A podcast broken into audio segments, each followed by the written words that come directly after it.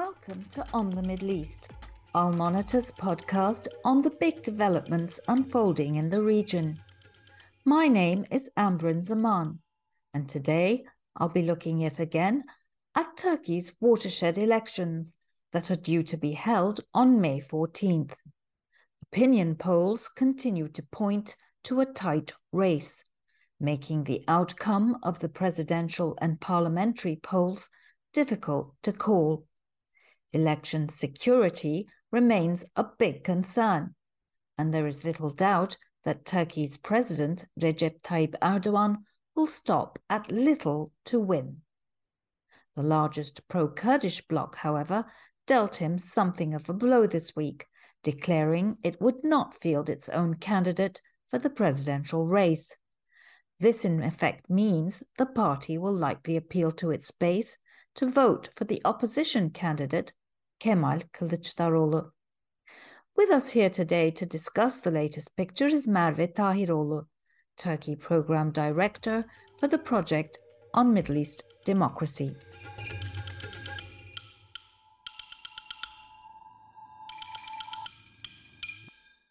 Welcome to our program, Merve. It's so great to have you with us here today.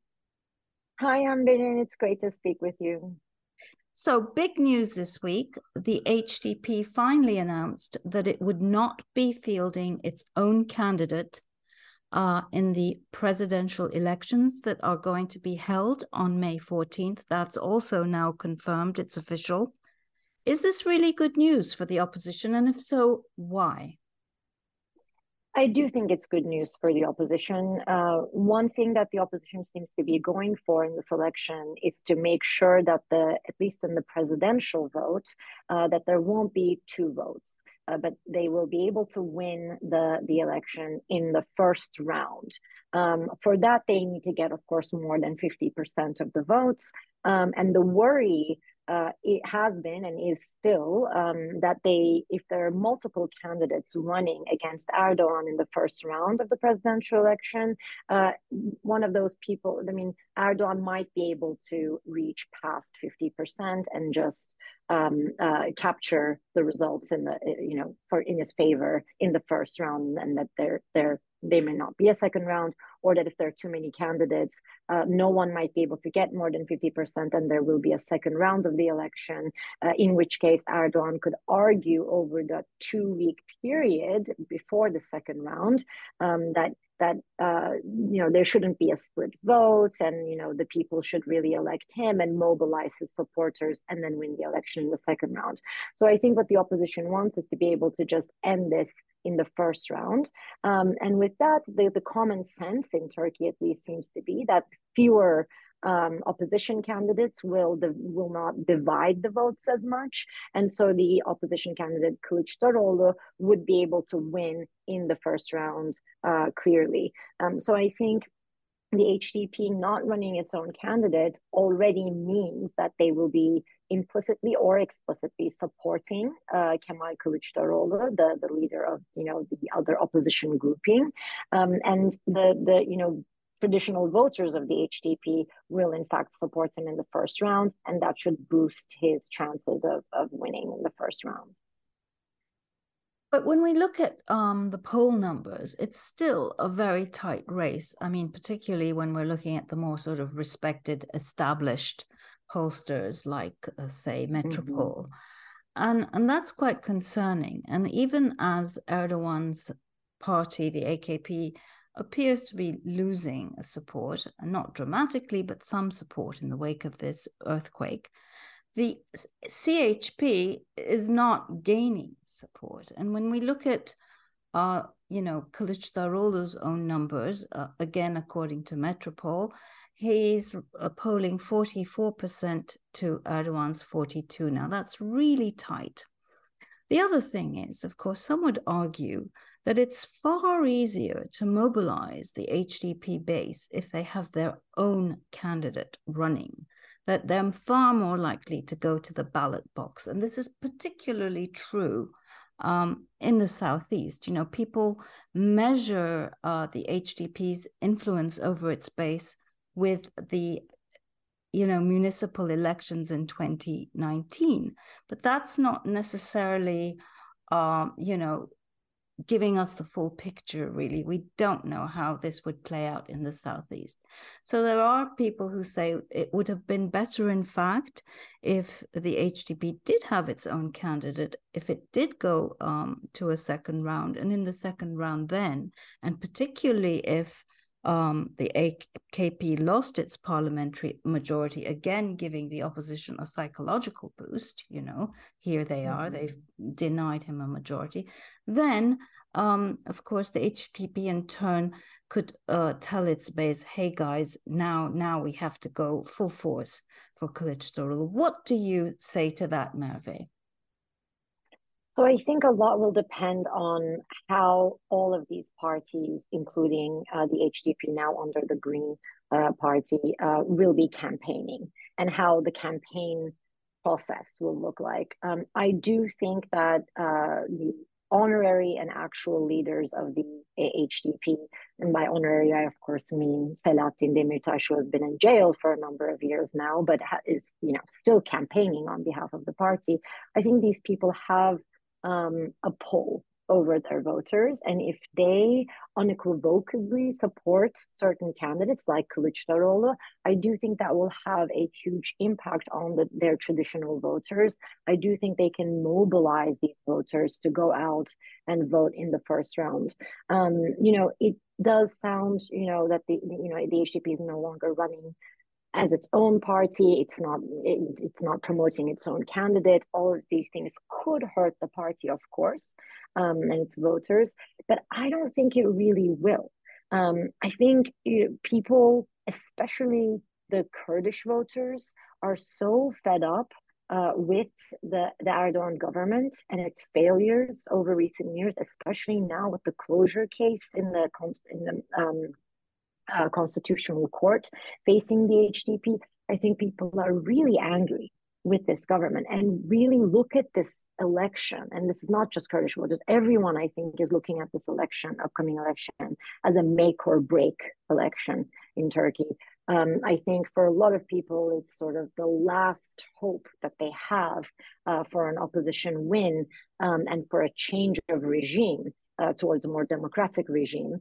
Um, and so the stakes are extremely high, higher than they have ever been in previous years. Um, so I think that already has a psychological impact on voters. And, um, you know, the HDP facing a closure case, I think, is making a lot of these tactical moves in part to try to safeguard um, uh, its political, um, uh, you know, uh, presence in Turkey and establishment. Um, so I think they're being smart, um, and I do think that they can get their voters um, in sizable numbers to uh, vote in the first round of the presidential election and in you know the general election in general um, for uh, the you know the most uh, successful looking opposition candidate out there, which is going to be in CHP's Kılıçdaroğlu. But I don't even want to call him the CHP's leader anymore because he really seems to be the leader of a broader opposition coalition. So I think, you know, in this election, the, the stakes are very high, which makes all the dynamics different um, this time. I do have some worries about it though, but we can uh, talk about those, uh, particularly regarding election security.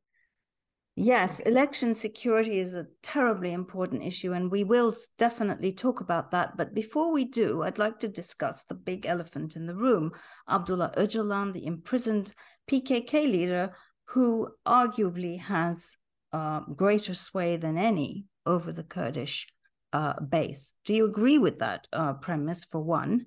And do you believe that Erdogan may again resort to uh, mobilizing?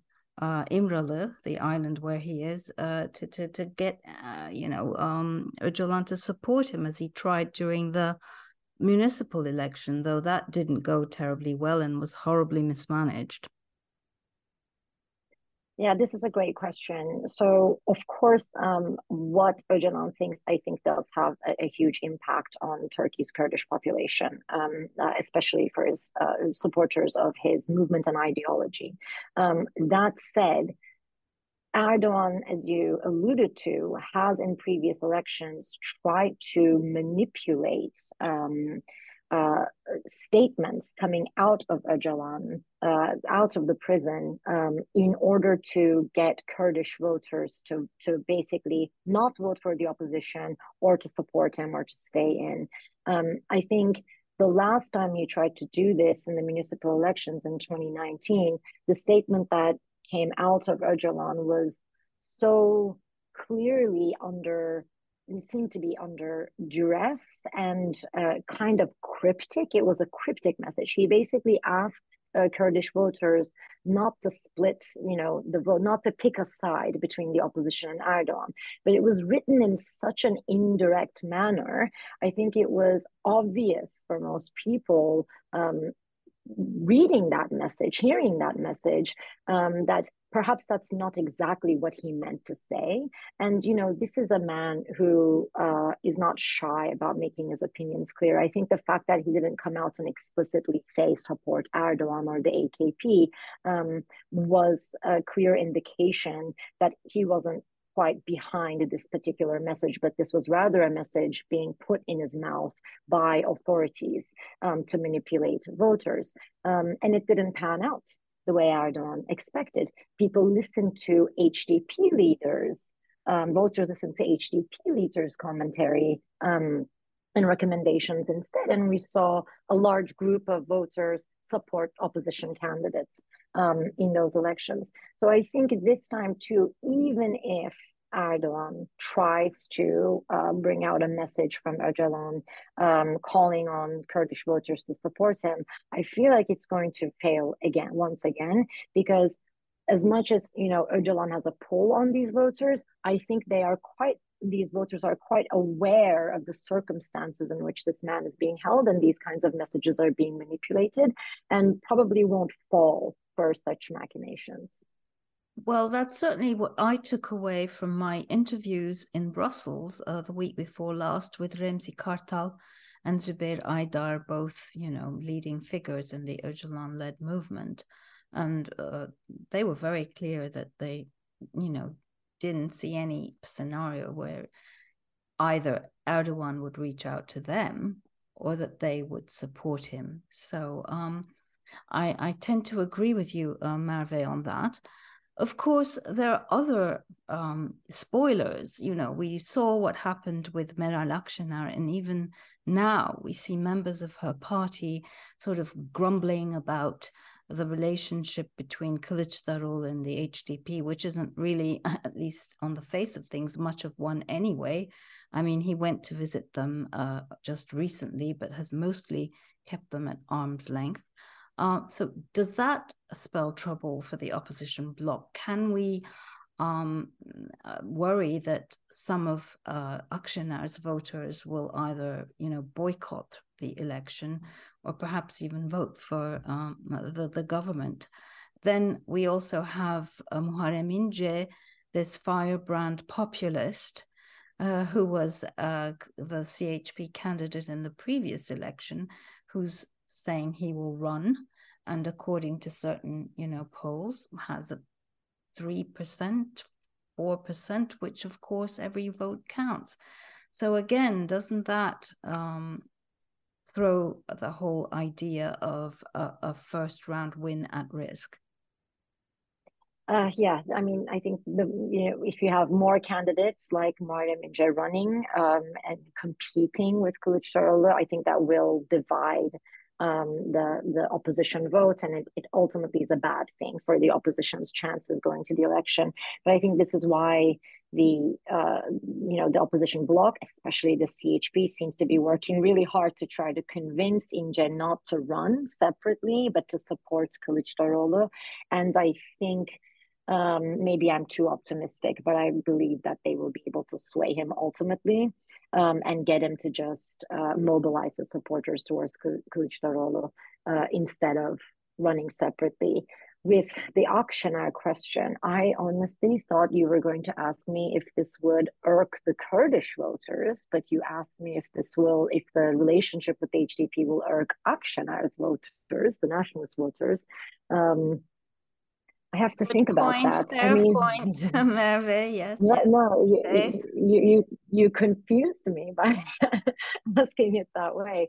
Um, I think, look, this tension between Turkish nationalists and uh, Kurdish nationalists um, has always been there. It's been there in every election. I don't think it's going to hurt the opposition's chances any more so than it has in previous elections. And by that, I mean, I don't think there's any new dynamics at play. Um, I think, you know, the uh, these opposition voters in Turkey in general um, are really looking at this election again as a make or break thing. So, you know, the, all of these tensions have always been there. They're nothing new. Um, there are no new, there haven't been no new incidents that that maybe fuel um, these kinds of sentiments among either either party, um, there is going there's always going to be distrust, uh, you know, from the na- Turkish nationalists towards uh, the any kind of cooperation with the HDP or or uh, Kurdish voters, outreach to Kurdish voters uh, coming from CHP. They're going to think. Um, you know this is not something we'd like to see already i'm seeing a lot of you know messaging particularly from government circles saying that Kılıçdaroğlu is the is a PKK leader he's the candidate of the PKK he's the candidate of Kurdish nationalists and then similarly some you know Kurdish politicians are looking at this saying, well, how can we trust this opposition grouping as long as Meral Akşener, someone like Meral Akşener is part of it? You know, what if she ends up getting a post in the in an opposition led government, uh, a high cabinet post like you know interior minister how will that change things for the kurds? I think these are real real questions uh, for the kurds to have. Um, but at the same time you know what I, I think this is an advantage for uh, the opposition that Kılıçdaroğlu is running and not somebody else. I mean, he is the main face of the opposition grouping, and he is a much more uh, softer candidate, um, a more palatable candidate for all sides. Um, he's really someone who can speak to any of these factions and, and hopefully alleviate concerns. It's also important that, you know, there's about seven people running campaigning alongside him. Uh, all of these, not just Akşener, but all of these other um, uh, leaders of these opposition parties, but also the Istanbul mayor, um, which is going to help, you know, diversify the opposition's message during the campaign period, which is, you know, about to start um, officially. Um, and, uh, you know, I think that's going to be an advantage in uh, alleviating concerns of various factions of voters, um, which are con- real concerns. But at this point, you know what they're what everybody is looking at is, and, and I think it's really smart that the opposition is not promising uh, merely a set of policies that they would you know uh, undertake if they if they come into government, but they're actually proposing entirely changing the way um, the, the the regime is functioning in Turkey, uh, right? They're they're they're promising a change in constitution in the constitution to make to bring uh, uh, Turkey back into a, a, strengthened parliamentary system, so giving more powers to the parliament, where um, all of these parties moving forward will have more power over the decisions that are made in government. They're uh, promising a, a, a you know uh, to a, a new um, system whereby the judiciary can be more independent, where media freedoms can be um, uh, well, there's no media freedom now, so we can have media freedom. Um, all of these very basic fundamental things about how government functions in Turkey. And I think that's something ultimately that, I mean, this is, I think, during the campaign period, what the opposition needs to be emphasizing. The message they need to be emphasizing is look, you may not like these individuals, us as individuals, you may not even like these parties that we're running together with and who's supporting us. But ultimately, we are trying to change the system that will empower you moving forward, uh, give you power as a citizen that you have not had in 10 years, in 20 years, according to some people, but really, you know, functionally in 10 years um, that is I that I think needs to be what people are voting for in this election. Uh, not for an individual, not for a particular party, not for an ideology, but for a, a more democratic future. Yes, I completely agree with you. Of course, um, there is the problem of access. You know, as you said, Erdogan mm-hmm controls most of the media. And again, as you said, he's going to do his best to sort of split away as many nationalist votes from within the CHP, uh, E Party, you know, drive a hard wedge um, using the Kurdish issue. That I think will definitely be the strategy he pursues. And whether he carries it to an extreme by, say, for example, attacking uh, northeast Syria again, uh, who knows? It, it, it depends really on how desperate he gets, and we do see some signs of desperation. That outreach to Hudapar, the Hezbollah off, uh, offshoot, which he caused rancor within his own party. Um, so many imponderables, but Merve, let's talk about election security. Okay, I, I, mean, I just quickly to add, yes, Erdogan will absolutely use this tactic of, of the wedge between, you know, and the Kurdish issue, amping it up. I think he, I, you know, don't want to even think about the possibilities of what, what he could possibly do, how he could try to flare up these tensions. But again, you know, he's done this now since 2015. I think people are quite fed up with it, and it seems to be not really working for him anymore. So, you know, I'm not more i'm not any more worried about it going to this election than i was in the last three elections that turkey has had and in fact i think you know he sort of overused that card um, to a point where it's it it's no longer really working for him. The same thing with the you know Islamist versus secularist divide. I think whenever he tries to bring up that issue to polarize the voters, um, in recent years, the power of these of these tactics have been receding, and I think it's it's not going to work uh, in his favor. Uh, but he will definitely try. Um, now, with election security, I think that's one of the biggest challenges uh, going in because you know these elections are definitely not going to be fair given the state of the media and the judiciary, and you know that the party like the HDP, second largest uh, you know opposition party in Turkey, is facing closure. Um, there's so many issues that there's no way we can call this election fair. I mean, that's already clear now going into it. But we can at least try to hope or hope that it will be uh, free. And by that, I mean, we won't see, you know, on a mass scale um, votes being manipulated, fraud uh, in the actual on the actual day of the election and with vote counting.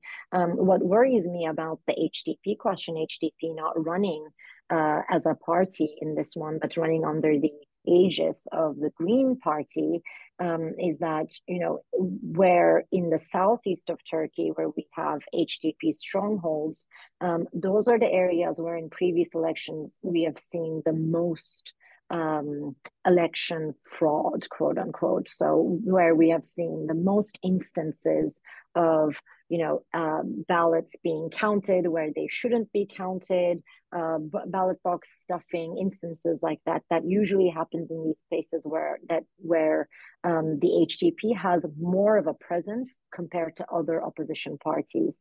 Um, there's, uh, I, I, think, in the last general election in 2018, um, I heard that of the, you know, around 200,000 ballot boxes uh, that, that, uh, that are going to be functional in this upcoming election and were in, in the 2018 election, uh, something like 11,000 ballot boxes, most of them concentrated, a, a vast majority concentrated in the southeast, um, didn't have, didn't show a single opposition vote. Um, at those boxes. So all of those votes, uh, you know, went to the AKP or the MHP um, uh, uh, uh, parties. That means there were no observers present in those ballot boxes from uh, opposition parties on be acting on behalf of opposition parties. That's really concerning because if there were any, there would be at least one vote going for an opposition party. Um, so that's quite concerning if the HDP is not running uh, as a party, um, it won't have an official um, uh, mandate from the government to to assign uh, uh an observer, um, uh, an observer from its party at these ballot boxes. So the other opposition parties, such as the CHP, need to take up that role, or volunteer uh, based organizations, NGOs like uh, uh, Oy Ötesi, Vote and Beyond, or Türkiye Gönüllüleri, uh, this new group that has emerged now um, that seem to, that feels like they're going to have a big presence um, in in terms of election monitoring. These organizations and these opposition parties need to take up that role and make sure that there are going to be um, uh, observers at you know at these locations in the southeast where the HDP won't be won't have too much control over what's taking place. They already haven't in the previous elections because of the high security measures um, that we see in a lot of these places. Um, you know, because of the, I, guess, still ongoing war that the government has with the PKK. Um, but it's particularly important, I think, in this election that, you know, every single one of these uh, ballot boxes, these precincts, have uh, observers from opposition parties and independent observers present in order to make sure that we don't see something like, uh, you know, ballot box stuffing um, or mass um, uh, voter fraud. Well, Merve, that was a great conversation. Thank you so much for joining us here today. And I look forward to talking to you again after the elections. Thank you, Amber. It's such a pleasure to talk to you. And this brings us to the end of this week's On the Middle East. I hope you enjoyed my chat with Merve. She truly is brilliant, and I'm sure you agree. Thank you and goodbye.